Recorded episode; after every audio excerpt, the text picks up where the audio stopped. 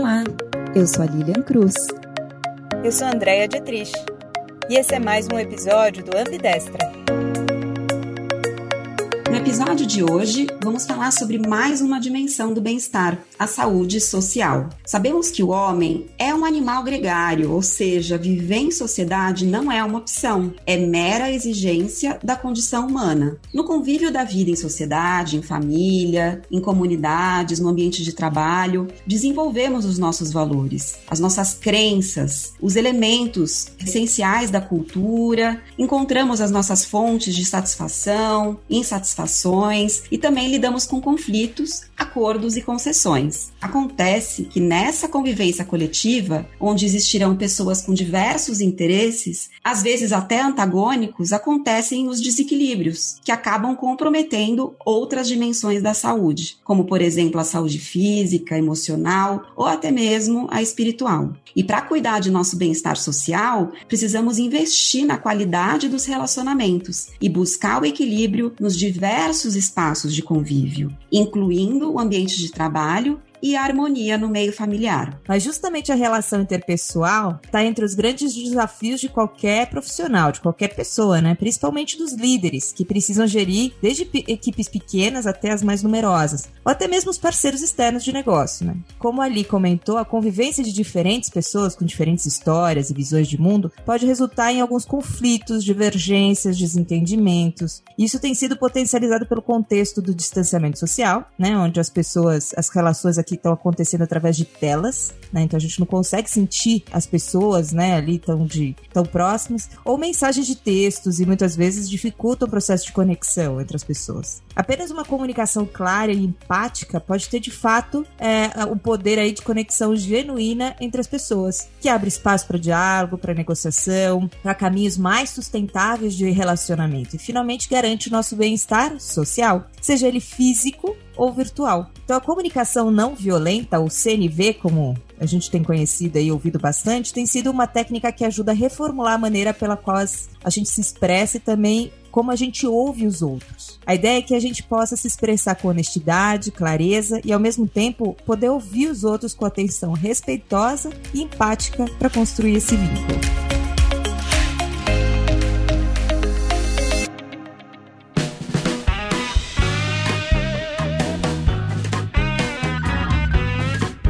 Falar sobre esse tema, hoje a nossa convidada é Eva Bonfim. Ela é graduada em letras pela UFBA, tem MBA pela PUC São Paulo e é certificada em coaching ontológico pelo Instituto Apana em comunicação colaborativa pela Escola Matrística do Chile e facilitação de metodologias e jogos para desenvolvimento pessoal e profissional, reconhecidos internacionalmente. A Eva também é investigadora e facilitadora de comunicação não violenta, o CNV. Através da sua trajetória, onde ela atuou em diversos, em diversas áreas, né, como educação, comunicação, em captação de recursos, ela agregou experiências preciosas que aguçaram seu olhar para as pessoas e para as relações. E ela vem se aprofundando nos temas e práticas de inteligência emocional e relacional. Ela reúne tudo isso no Mosaico Essencial, onde cocria com seus clientes transformações essenciais, dentro e fora, para que o novo que tanto desejam possa finalmente acontecer em suas vidas. Bem-vinda, Eva!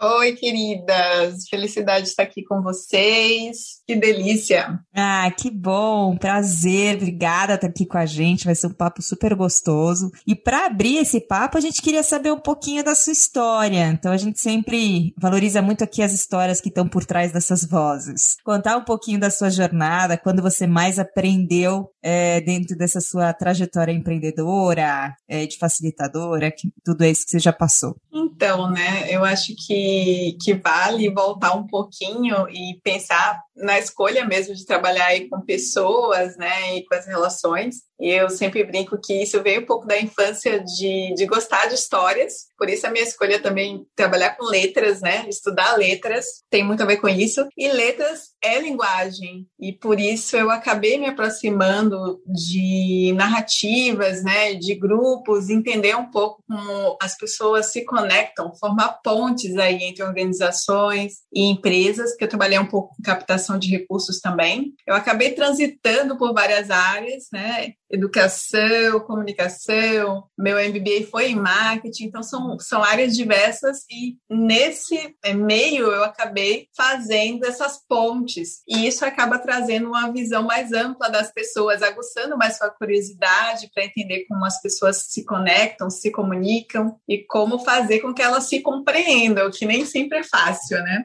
E, e nesses aí 20 anos de atuação já, eu acho, né? Já até pedi a conta. É, eu também tenho dois filhos, né? E esses dois filhos acabam demandando também bastante de empatia, de comunicação, né? De forma ali, tá com uma escuta mais ativa, uma atenção, né? Diferenciada. E eu acabei, com o meu segundo filho, tendo uma demanda em maior, um desafio maior. Eu morava em São Paulo nessa época, já estava bastante tempo lá, mas acabei me mudando para o interior. E aí, quando ele fez dois anos, eu senti que eu estava bem desconectada assim de mim, sabe, sem saber aquela coisa daquele mergulho que a gente dá na maternidade, e depois a gente sai e não sabe mais quem a gente é, o que a gente quer fazer. É, a gente sabe.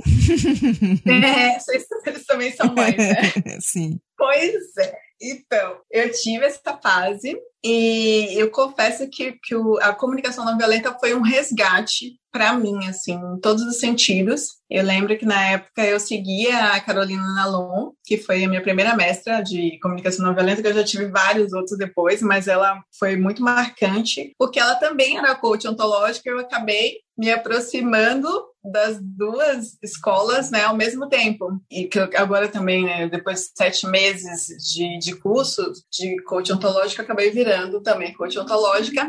E, paralelamente, eu vim estudando e aplicando a comunicação não violenta na minha vida, com os meus filhos, e ela foi se incorporando no meu trabalho, a ponto de agora, né, ser mais, eu acabo falando mais de comunicação não violenta, apesar de ainda ter os atendimentos individuais, mas está tudo muito integrado com a comunicação não violenta agora. Virou, é uma linguagem, né, de vida, virou um jeito de ser, mais ainda do que uma ferramenta. E não é uma ferramenta, né? A gente vai falar mais sobre isso, mas para mim ficou muito claro quando eu, eu encontrei essa linguagem que era algo muito precioso e profundo mesmo me fez mudar completamente a minha forma de ser e viver. Isso, só pra gente, antes da próxima perguntinha, eu queria só entender o que é o coaching ontológico, só pra gente compreender um pouco mais essa especificidade. O coaching ontológico é uma abordagem de coaching que vem do Chile e esses pensadores chilenos, dentre eles a gente tem o Alberto Maturana, que eu não sei se vocês já ouviram falar, mas ele é bem conhecido, biólogo, e ele trouxe uma visão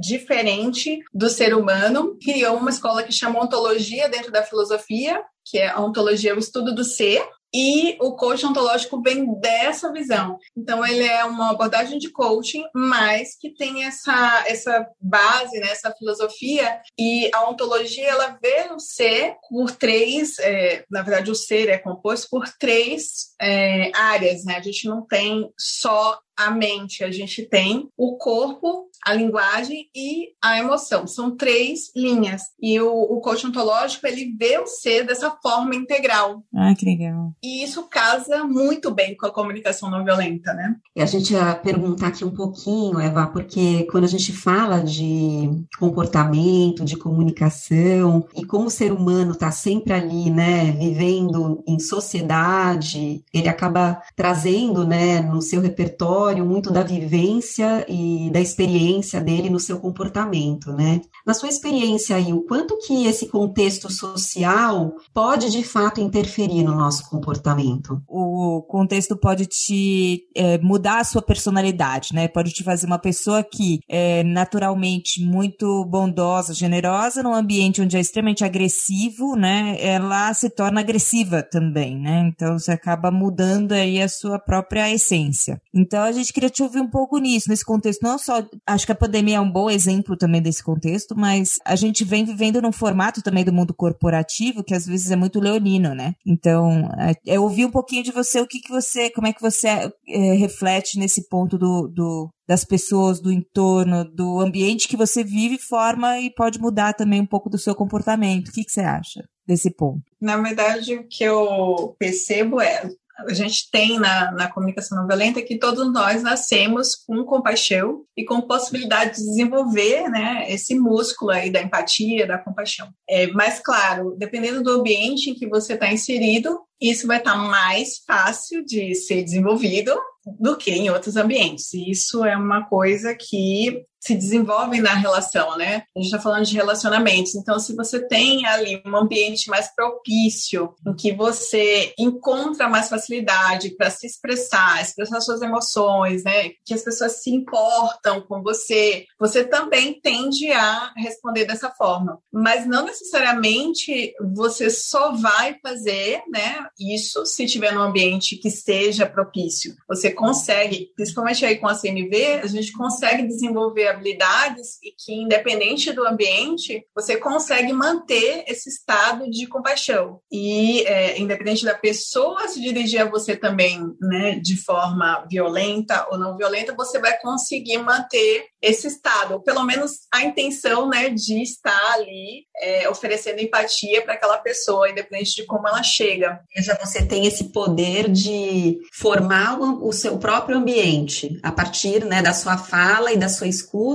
você pode fazer com que o seu ambiente mude, de certa forma. É isso que você está dizendo? É, na verdade, o que eu acho que é interessante a gente pensar, e aí a gente entrou aqui na comunicação não violenta, mas a gente nem falou sobre o que é a comunicação não violenta. E o que é legal a gente pensar é que a comunicação não violenta, ela não atua só no âmbito das relações do eu com o outro. A gente tem, tende a pensar né, que a comunicação não violenta é só usada nas relações interpessoais, mas, na verdade, a base da comunicação não violenta, e onde ela tem uma. É por isso que eu falei que ela foi um resgate para mim né, no passado também, onde ela tem ali um maior campo e, e, uma maior transformação é no indivíduo em si. Então, a, a comunicação, eu com eu mesma, né, eu comigo mesma, ela muda bastante. E isso eu falo é, dos diálogos internos. Né? Essa pessoa, ela vai deixar de ser tão reativa porque internamente ela vai criar um mecanismo ali de observar o que está acontecendo ao redor e as pessoas, independente de como essas pessoas chegam, ela vai observar isso, esses movimentos, esses comportamentos dos outros de outra forma. Ela vai conseguir ver que por trás de todo e qualquer comportamento que a pessoa tenha violento, existe uma necessidade por trás disso. Então ela vai desenvolver essa empatia, ela vai conseguir visualizar qual que é essa necessidade, ter uma ideia do que é isso e vai ver a humanidade dessa pessoa que ela não está ali fazendo porque ela quer ou para agredir, né? Que, que ela não tem essa intenção de agredir, ela está fazendo porque ela tem ali necessidades não satisfeitas, né? E ela não consegue se expressar de outra forma porque ela aprendeu, assim como todo mundo aprendeu é, a se comunicar, né? A maioria de nós aí nessa sociedade que a gente vive, aprendeu a se comunicar de forma trágica, que a gente chama na CNV, né? de forma violenta, de forma que a gente culpa o outro, julga o outro, critica o outro. A gente está ali numa comunicação em que a gente quer vencer muitas vezes e o outro vai perder. Então, é uma comunicação de dominação que traz desconexão. Quando eu busco uma outra forma de comunicação, mesmo que as pessoas ao meu redor ainda estejam nesse padrão, eu vou conseguir ver o que tem por trás dessas palavras, né? Que muitas vezes nem a pessoa conseguiu ainda, mas eu vou começar a ter um olhar mais curioso e investigar melhor o porquê, né, dessa pessoa tá se comunicando assim. E isso faz com que eu mude. Né? Então, independente, por isso que eu falo que independente do ambiente é, ser de uma forma ou de outra, quando a gente busca essa, essa ferramenta, essa abordagem, a gente consegue internamente desenvolver resiliência e outras formas de lidar com esse ambiente. E aí, quando a gente muda, que aí é o caso da gente desenvolver né, uma, um comportamento menos reativo, as outras pessoas também vão observar isso. Isso vai impactando nas relações a ponto de chegar ao grau sistêmico que a gente tem na CNV, quando a gente pensa na comunicação não violenta, ela atua no nível intrapessoal, que é esse que eu estou falando, no interpessoal, né, do eu com o outro, e no sistêmico. Você falou das empresas, então as empresas a gente vai perceber que quando uma pessoa começa a usar a CNV, mesmo que ela use de forma silenciosa e nem consiga ainda falar né, de uma forma assim ou outra, internamente isso já vai fazer com que ela mude a visão que ela tem das outras pessoas e comece a atuar, mesmo que seja não reagindo, né, da forma que ela reagia antes, isso vai impactando naquele grupo, né, naquela célula, naquele sistema que a gente chama. Então, eu não sei se eu respondi. Super. É, e é aquela máxima, né? A gente não pode mudar o outro, mas a gente pode mudar a nós mesmos para, né, que a gente consiga compreender ali o que tá por trás do outro, né? Você, não, você consegue mudar você e não o outro. Excelente, muito bacana.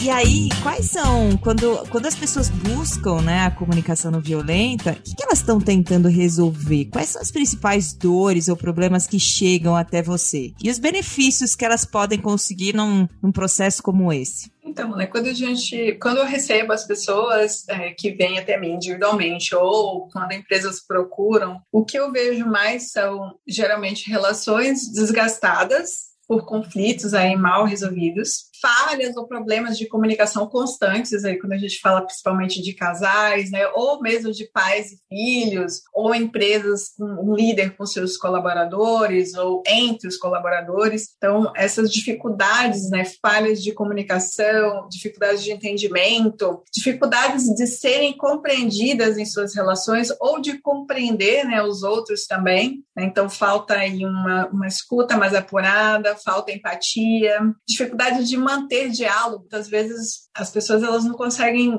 ter diálogos, ou elas têm monólogos, ou elas, né, elas exigem e, e, e falam né, de cima para baixo o que deve ser feito, mas isso não é um diálogo. Principalmente quando a gente fala de empresas, é muito difícil perceber esse diálogo acontecer. Né? O que acontece mais são regras vindas de cima ou coisas que devem ser feitas, mas não existe uma conversa. E uma dificuldade de lidar com os conflitos e problemas de relacionamentos em geral. Né? E aí, pensando nos benefícios, a gente volta um pouco no que, no que seria né, essa definição de comunicação não violenta. E aí, pensando nessa abordagem, eu nem falei quem foi o, o criador, né, o sistematizador da comunicação não violenta, que foi o psicólogo norte-americano Marshall Rosenberg, lá no final da década de 70. E essa abordagem, o que, que ela faz? Né? Ela, ela nos ajuda a ter mais consciência né, e saber lidar melhor com os nossos sentimentos. Então, descobrir quais são as necessidades ou os valores que estão por trás desses sentimentos ou na raiz dessa, desses sentimentos, é, nos ajuda a nos expressar de maneira mais clara, objetiva e empática, e também a gente se livrar de condicionamentos e padrões de pensamento e de comportamento que possam gerar desconexão e violência, né? naqueles três níveis que eu falei é, lá atrás. E como seria, né? A gente fala do, do, da violência, geralmente a gente pensa da agressão verbal, a gente pensa de, de agressão física, né? A gente pensa mais nesses extremos, mas existem, existe a violência sutil e é nisso que a gente é, foca mais na comunicação não violenta. Quando a gente usa a linguagem e muitas vezes a gente fere o outro, isso acontece muitas vezes e fere a nós mesmos também, né? É, Internamente a gente se julga, se critica é, e aí isso é um ciclo. Se internamente a gente tem essa linguagem, dificilmente com o outro a gente vai ter uma linguagem diferente. E eu gosto muito de falar que é a comunicação não violenta, a gente é um, nome que tem, na verdade, um nome e sobrenome. Então a gente tem o nome, que é a comunicação, e por isso que a comunicação não violenta ela aborda essa questão das falhas, né, de comunicação. E a gente tem um sobrenome que é a não violenta, né? Quando a gente pensa no não violenta, como eu falei, a gente não está falando dessa violência que a gente conhece, que a gente geralmente traz à mente, e a gente tá, o, o quando ele escolheu esse sobrenome, ele pensou na não violência mais profunda, que é remontando aí o sânscrito ahimsa, que significa essa, essa vontade, né? essa, essa vontade de não ferir o outro. Então, quando eu me afasto dessa vontade, de, dessa intenção de não ferir, quando eu quando eu saio disso, de uma fase dessa intenção de ferir, eu entro na comunicação não violenta, eu consigo ter essa intenção de conexão. E aí é interessante a gente pensar que a gente não está falando de ser bonzinho só, né? De ser submisso, de ser passivo. O macho, eu sempre falo que ele sistematizou a comunicação não violenta porque ele teve aí como mestres, né, como inspirações, o trabalho aí do, do Mahatma Gandhi, e do Martin Luther King Jr., que são é, ícones aí que a gente sabe da história deles e que eles conseguiram mudar realmente a sociedade com ações não violentas. Então, o Marshall não foi o criador da, da comunicação não violenta, já existiam aí pessoas incríveis que já fizeram mudanças gigantescas a partir de movimentos assim. E ele também teve como base o professor dele, que é o Carl Rogers, que é o psicólogo humanista, e, e a base da, da, comunicação não violenta vem desses três mestres, principalmente. Então, quando a gente pensa em benefícios, tem muitos benefícios, eu até falei alguns aqui, né? essa questão da consciência, eu acho que é um dos mais importantes. E aí a gente entra num terreno é, um pouco parecido com o da atenção plena também, que é você estar tá presente, né? Não existe comunicação não violenta sem presença. Não existe escuta sem presença. Então, a gente precisa estar disponibilidade. É muito alinhado aí aos nossos dois episódios anteriores, onde a gente falou sobre isso. O primeiro, muito sobre consciência, sobre essa presença, né? A gente falou muito de mindfulness, a importância disso. E, a, e no segundo, também a gente falou sobre como o cérebro pode interpreta as coisas e como que a gente transforma, né, esse nosso modelo mental. Super conectado. Maravilha. E Eva, você trouxe aí pra gente alguns componentes, né? Você falou sobre clareza na comunicação, honestidade, essa escuta ativa, todas essas, essas questões aí que estão envolvidas na CNV. É, você citaria mais algum componente? E como que a gente pode aplicar, então, né, essa CNV no nosso dia a dia? Seja nas relações pessoais, familiares, né, os amigos, os parceiros, ou profissionais, né? E aí, se você puder dividir com a gente aqui exemplos, né, reais que você já aplicou, ou que você viveu, onde você é, reverteu alguma situação, ou ajudou alguém ali a reverter algum cenário no trabalho, ou na vida pessoal? Conta pra gente. Então, eu trouxe, na verdade, aqui várias coisas já pra, sobre a CNV, mas tem muito mais, que é um mundo, assim, a CNV. É uma linguagem, então a linguagem a gente pensa que é uma coisa complexa, né? Mas eu gosto de, de dividir, né, quando a gente fala da abordagem da CNV, é, que a gente tem a consciência de um lado e a gente tem as habilidades do outro lado. E quando a gente pensa na consciência, a gente tem princípios e intenções, né, que eu já falei um pouco sobre isso, que aí é esses princípios que a gente trouxe da, da compaixão, que todos, temos, todos nós temos compaixão, nascemos com compaixão e podemos desenvolver. Tem as necessidades que todos nós, como seres humanos, temos necessidades humanas que são universais. A interdependência também, né? O que acontece é que eu estou conectado com o mundo, então o que acontece comigo também vai reverberar no outro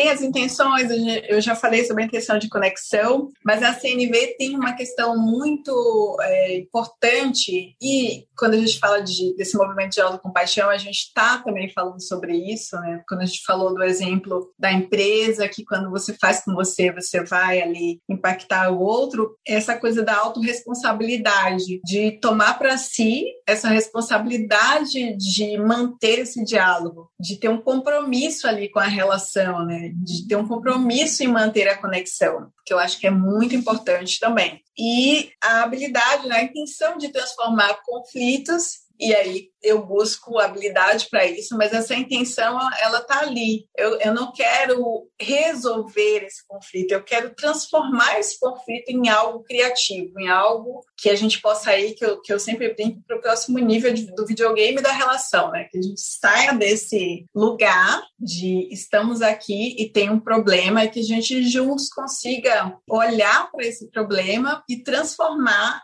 em algo que possa enriquecer a nossa vida, trazer um, uma, uma solução, né? Uma, uma opção que nem foi vista nem por mim nem por você muitas vezes, mas que a gente consegue dar um passo à frente e é, ver com outros olhos, né? Juntar a nossa visão e sair desse ponto, desse impasse. E aí, do outro lado, que são as habilidades, é, a gente tem os quatro componentes, né? Quando a gente fala em componentes da CNV, geralmente as pessoas só falam dos quatro componentes da CNV, que aí a gente tem a observação, que é separar os fatos dos julgamentos, a gente tem o sentimento, que é o que eu falei antes, né? Reconhecer, saber expressar os sentimentos as necessidades, que, é o que está por trás ali do, do sentimento, na raiz desse sentimento, e o pedido que é sair desse paradigma da dominação, né, do ganha, ganha e perde, e fazer pedidos mais claros, objetivos, ao invés de exigências, que é o que geralmente é, a gente costuma fazer. E aí, como acontece essa dinâmica, né? Então, a gente tem nas habilidades os eixos dinâmicos, que é onde essas habilidades vão aparecer. E aí, o primeiro é o que eu já tinha falado, que é a autocompaixão, que é onde silenciosamente eu vou usar esses quatro componentes, que eu vou perceber como foi que eu observei o que aconteceu, né? E aí eu trago também os meus julgamentos, e depois eu faço essa separação de fatos, né, dos, dos, julgamentos e avaliação, eu tiro isso, eu busco qual que é o meu sentimento, eu, eu busco entender o que, é que eu senti naquele momento, e depois o que é está por trás disso, eu vou descendo um pouco mais, vou cavando e vou entendendo qual é a necessidade e o que é que eu queria pedir naquele momento, o que é que eu não tive que eu gostaria de pedir. E eu faço o mesmo com o outro. Então a gente chama esse movimento da autocompaixão, internamente eu tenho a autoempatia, que é a gente pensa, né, que a gente volta a olhar para a gente, mas a gente internamente volta para o outro, que é humanizando esse outro. E eu faço perguntas como: o que, será que ele observou, viu, ouviu? O que, será que ele sentiu também nesse, nesse problema, nessa situação? O que, que será que ele precisava também que não teve? E isso faz com que eu transforme essa pessoa num ser humano, como eu. Então, eu também tenho os meus sentimentos e necessidades, ele também tem os dele. E ele também queria alguma coisa. Quando eu faço isso, e aí eu vou para falar com ele ou para ouvir mais, é outra coisa que acontece. Que aí é, a gente até faz um, um, desenho, né, geralmente, que é o da árvore da CNV. Então, na base, aí na raiz dessa árvore, a gente tem autocompaixão. E quando a gente consegue fazer esse mergulho interno, que a gente sobe para os galhos, a gente tem de um lado o galho da autenticidade, que é a expressão autêntica como que eu vou expressar para o outro o que tudo isso, o que eu observei, o que eu senti, o que eu precisava, o que eu, que eu gostaria de forma mais autêntica, né? De forma que não fira o outro, né? Saindo aí dessa vontade de ferir o outro. E ao mesmo tempo, do outro lado, eu tenho o galho da empatia, que aí se divide é, em, em comunica, escuta, né? No caso, pensando no, no, não verbal e no verbal, olhando para o outro, o que, que eu estou vendo, o que, que eu estou ouvindo do outro. Então, eu posso escolher depois da autocompaixão se eu vou expressar, já vou chegar a expressar tudo que eu, né, observei em mim, ou se eu vou conversar com ele, pedir para ele me dizer como foi para ele. Então, eu dou esse primeiro passo, tanto de um lado ou quanto do outro, e a partir daí, na verdade, eu só dei o primeiro passo. Comunicação não violenta é muito interessante porque a gente dá o primeiro passo, mas a gente não sabe como o outro vai receber. Uma dança, né, Eva? Onde tem uma interação ali entre as duas partes. E é lindo, né? Porque você está se expressando de forma autêntica, mas você precisa dar espaço para que o outro também faça isso. E muitas vezes o outro pode vir de forma violenta e tal, mas é a forma que ele consegue, e aí você vai nessa dança também, oferecendo empatia para ele, tentando inclusive fazer com que ele consiga perceber o que, que ele está sentindo e precisando, que muitas vezes ele não consegue sozinho. Ele só quer entrar naquela dinâmica do culpar. Não, mas você que foi culpado, você está falando que precisa disso, daquilo, mas você que é o culpado. Então, às vezes a gente chega com a comunicação não violenta, tudo certinho, mas o outro ainda vê isso como um ataque. Então, aí é essa dança que você falou aos poucos, você vai conseguindo fazer com que essa pessoa perceba que você não está né, querendo atacar, que você está ali tentando buscar uma conexão com ela. E aí o diálogo vai se formando e vocês conseguem passar. Legal. E você consegue falar de alguma situação aí onde você aplicou na tua vida ou que você viu sendo aplicado para exemplificar um pouquinho essa dinâmica, Eva? Então, tem uma situação que é, é até interessante, porque eu vivi essa situação várias vezes. Nesse período a gente estava falando de pandemia, né? E aí, é, essa semana, teve de novo essa mesma situação que assim a minha família ela gosta muito de estar todo mundo junto e comemorando fazendo várias celebrações juntos almoços e tudo mais. Mas nesse período tá meio complicado né? A minha mãe ela mora com uma das minhas irmãs tem outras pessoas que já ficam mais próximas e eu não tô tão próxima. E eu fiz uma escolha nesse período de respeitar essa coisa do lockdown mesmo e me isolar. Eu acho isso importante é, é uma coisa que para mim é um cuidado.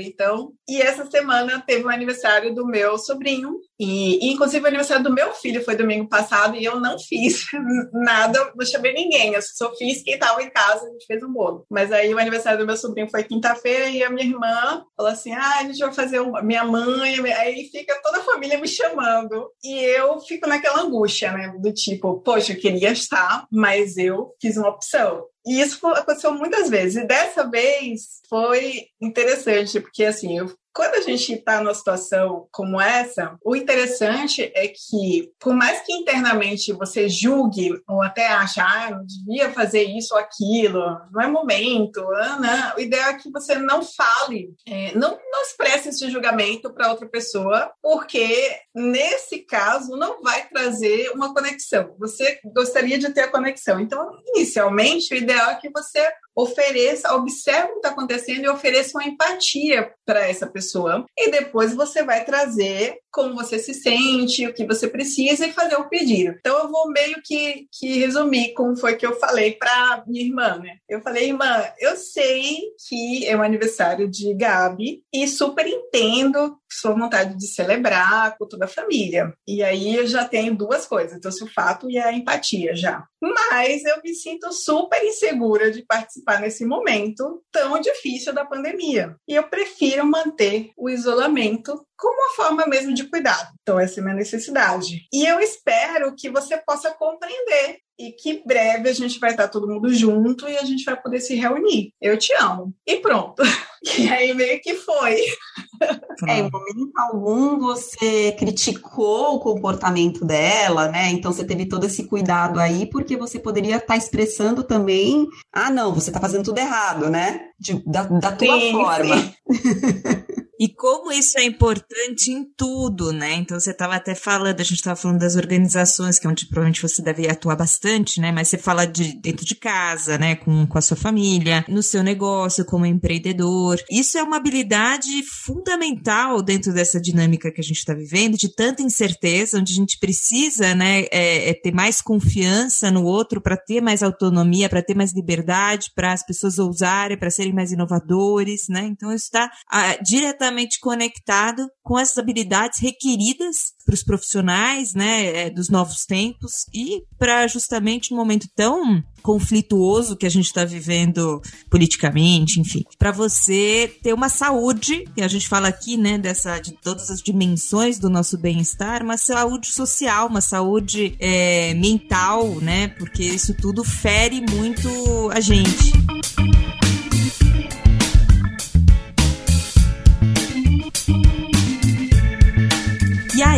É, eu queria te perguntar aqui. Na verdade, a gente já vai encerrando aqui, mas antes a gente está aqui nas nossas temporadas rituais, né? Então, acho que você já deu uma boa dica aqui da, da, das quatro, dos quatro momentos aqui, né, que a gente tem que percorrer para um diálogo positivo, né? É, não violento. Então eu queria te perguntar qual ritual que você traz para inspirar quem está ouvindo, para que a gente possa amanhã já fazer diferente, tanto com o nosso chefe, com o nosso colaborador, com o nosso parceiro, com o nosso, enfim, com o nosso parceiro de casa, nosso marido, com o filho, filho, como é como está sendo difícil essa comunicação na violenta. É um desafio, né? A gente está todo mundo sob pressão. Qual é o ritual que você traz aqui para para dar como dica para todo mundo? Então, eu gosto muito de fazer uma prática que chama Diário da Comunicação Não Violenta. E aí, essa prática faz com que a gente ganhe mais consciência de como estão acontecendo esses diálogos e como estão essas relações também. Porque muitas vezes a gente sabe que não está legal, mas não sabe em que momento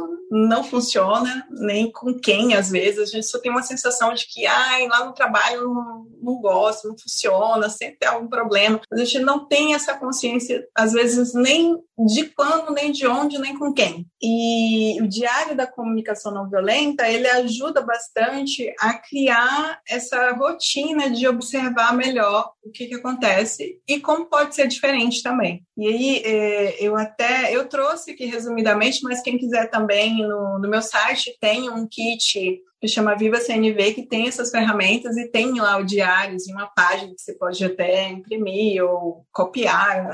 Deixa o seu site aqui pra gente, então. É mosaicoessencial.com.br. E aí, qual que é o ritual, né? Então, toda manhã eu gosto sempre de fazer uma prática pela manhã e à noite. Então, toda manhã, quando acordar, já criar essa consciência e perguntar como eu me sinto agora. E aí isso já traz uma atenção diferente, do tipo, pô, levantei, não saí pegando o celular e já fui fazer as coisas. Não, peraí, deixa eu ver, como é que eu me sinto agora? Nossa, será que tem alguma dorzinha? Será que tô cansado? Será que eu dormi bem? Não dormi? Então já cria uma certa consciência do como eu tô naquele momento. E a partir daí, eu faço uma segunda pergunta ainda pela manhã, antes de fazer qualquer coisa, que é o que eu posso fazer para enriquecer o meu dia hoje? E pode ser uma coisa simples, do tipo, ah, será que eu posso fazer um café da manhã diferente agora? Ou pensar, né, de a partir de como eu me, sinto agora, o que, que será que seria legal fazer hoje. E aí já saio do padrão também, né? Do piloto automático, que geralmente a gente acorda, não sabe como tá, e vai para o trabalho faz aquela coisa que a gente faz todo dia. Então você já sai um pouco desse automático. E à noite, sempre perguntar como se sente ao final do dia, né? Tipo, como eu me sinto agora que o dia inteiro acabou? Eu tô, como é que eu tô? Depois, pensar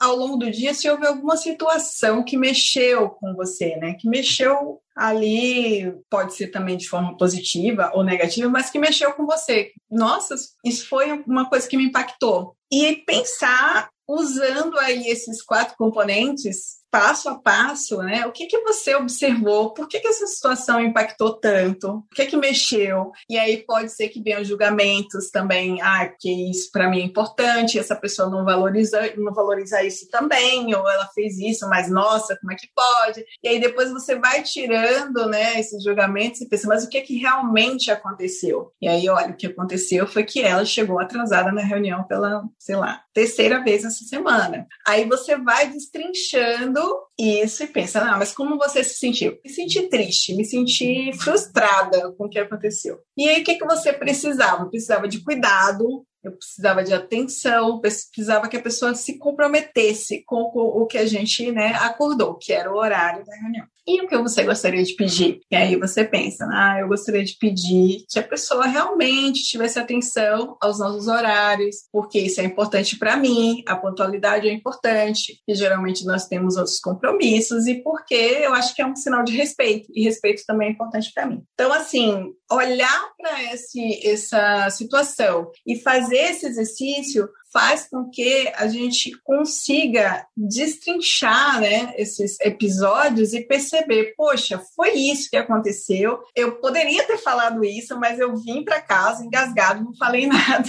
Já é a terceira vez que acontece e aí isso vai virando uma bola de neve. Então, quando a gente faz isso, poxa, se amanhã acontecer isso de novo, eu já sei que eu preciso chamar essa pessoa, e aí eu já vou me preparando para fazer isso, já tenho ali as ferramentas, né, para fazer isso, já sei o que foi, como eu vou falar, como eu me senti. Então eu vou me preparando, criando um repertório para essas situações. E isso é muito importante para que a gente mude, saia desse automático nos relacionamentos e na linguagem, né? É menos reativo, né, Eva? Isso é Sim. transformador para as relações e para as colaborações aí que precisam existir, né? Muito bom. Com certeza. Sim, é isso. Aí essa dica é legal. Se vocês quiserem ir lá no site, tem o kit também, que tem tudo bem explicado para vocês começarem. Demais. A gente vai colocar também ao longo da semana também esses conteúdos à disposição aqui das pessoas também para relembrá-los aí para fazer, colocar em prática esse ritual super valioso que você colocou aqui como dica. Muito bom.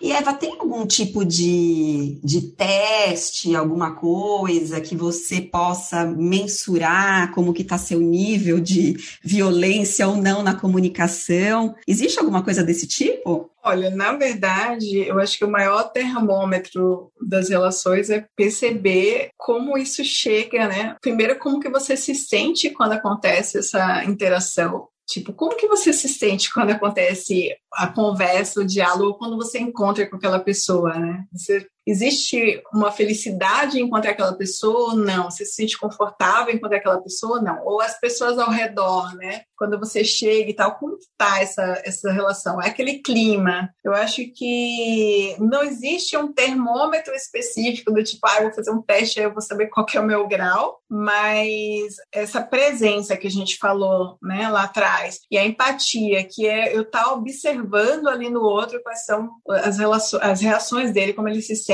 e tal, faz com que eu perceba dentro do meu relacionamento como a gente tá, se tá harmônico ou não tá harmônico, se o que eu tô dizendo tá fazendo sentido ou não tá. E eu posso perguntar também para esse outro, né? Eu posso chamar essa pessoa e perguntar para ela.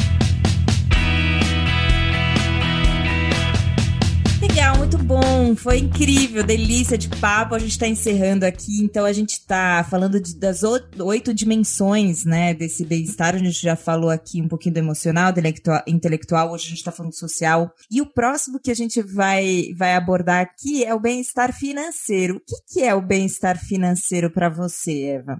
Então, né, para mim, bem-estar financeiro é, é ter uma visão clara do que você consome, né, do seu consumo e do seu fluxo financeiro. E, e até assim, outro dia eu estava vendo uma frase que dizia assim, que é buscar ser feliz com dinheiro e não pelo dinheiro. E isso tem muito a ver com a comunicação não violenta também, porque quando a gente entra nessa, nessa parte da comunicação não violenta, que é de autocompaixão, de autorresponsabilidade, o Marshall ele fala muito que a gente não deve fazer as coisas motivados apenas pelo dinheiro. E o dinheiro na comunicação não violenta, ele é uma estratégia e não uma necessidade. Então, ele não deve ser a motivação da nossa, do nosso movimento, né, para enriquecer a nossa vida. Então, é importante ver isso.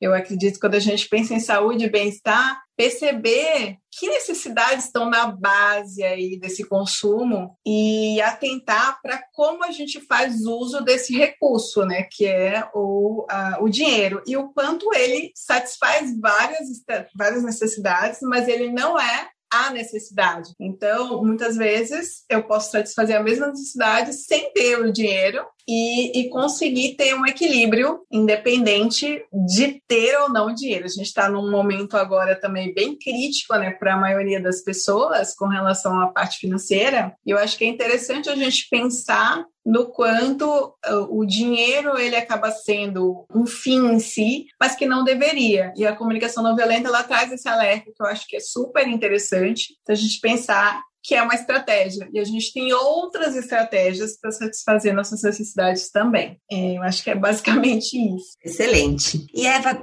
é, para quem quer aprofundar um pouco mais aí, né, e conhecer, qual que é a dica de leitura, conteúdos aí, cursos que você deixaria? E para a gente fechar, um conselho para quem está ouvindo a gente hoje. Então, tem o livro do Marshall Rosenberg, que foi o primeiro que ele escreveu, que chama Comunicação Não Violenta, e tem um livro que ele é bem interessante, que é um livro de é, charges, né, desenhos, que chama Linguagem da Girafa, que é bem interessante para quem está começando também, que eu super indico. Tem o kit de, de, sobrevivência que eu falei, né, que está no meu site, que é o kit Viva CNV, que tem algumas ferramentas e tem algumas listas também de sentimentos e necessidades que são interessantes para essa investigação que a gente falou do Diário da CNV. E aí, se eu fosse trazer um conselho que eu acho que qualquer pessoa deve manter aí na mente quando começa a usar a comunicação não violenta, é uma frase que, que sempre ficou marcada para mim desde a primeira vez que eu vi, que é que toda violência é uma expressão trágica de uma necessidade não atendida.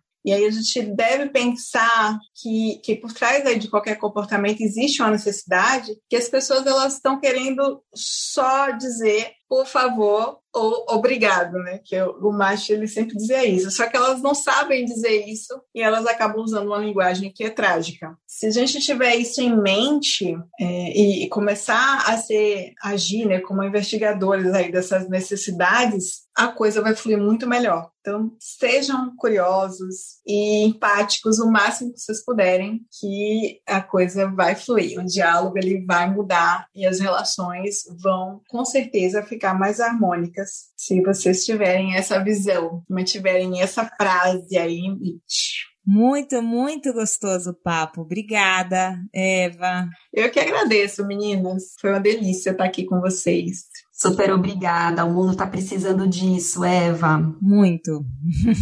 Com certeza.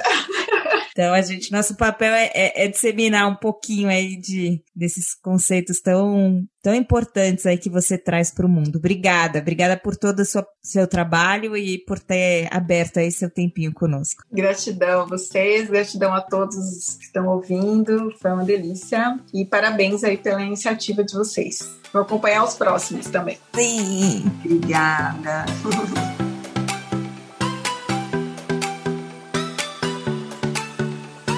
E a gente te convida, então, a acompanhar a continuidade dessa história no ambidestra.som no Instagram, onde a gente vai dando dicas aí de como praticar, de como colocar esses pequenos rituais de CNV no seu dia a dia. E no nosso site ambidestrasoul.com.br você pode acompanhar um pouquinho do e-book que a gente vai disponibilizar a cada final de temporada. Da temporada 1 já está lá disponível. Aproveite. Até a próxima. Até a próxima.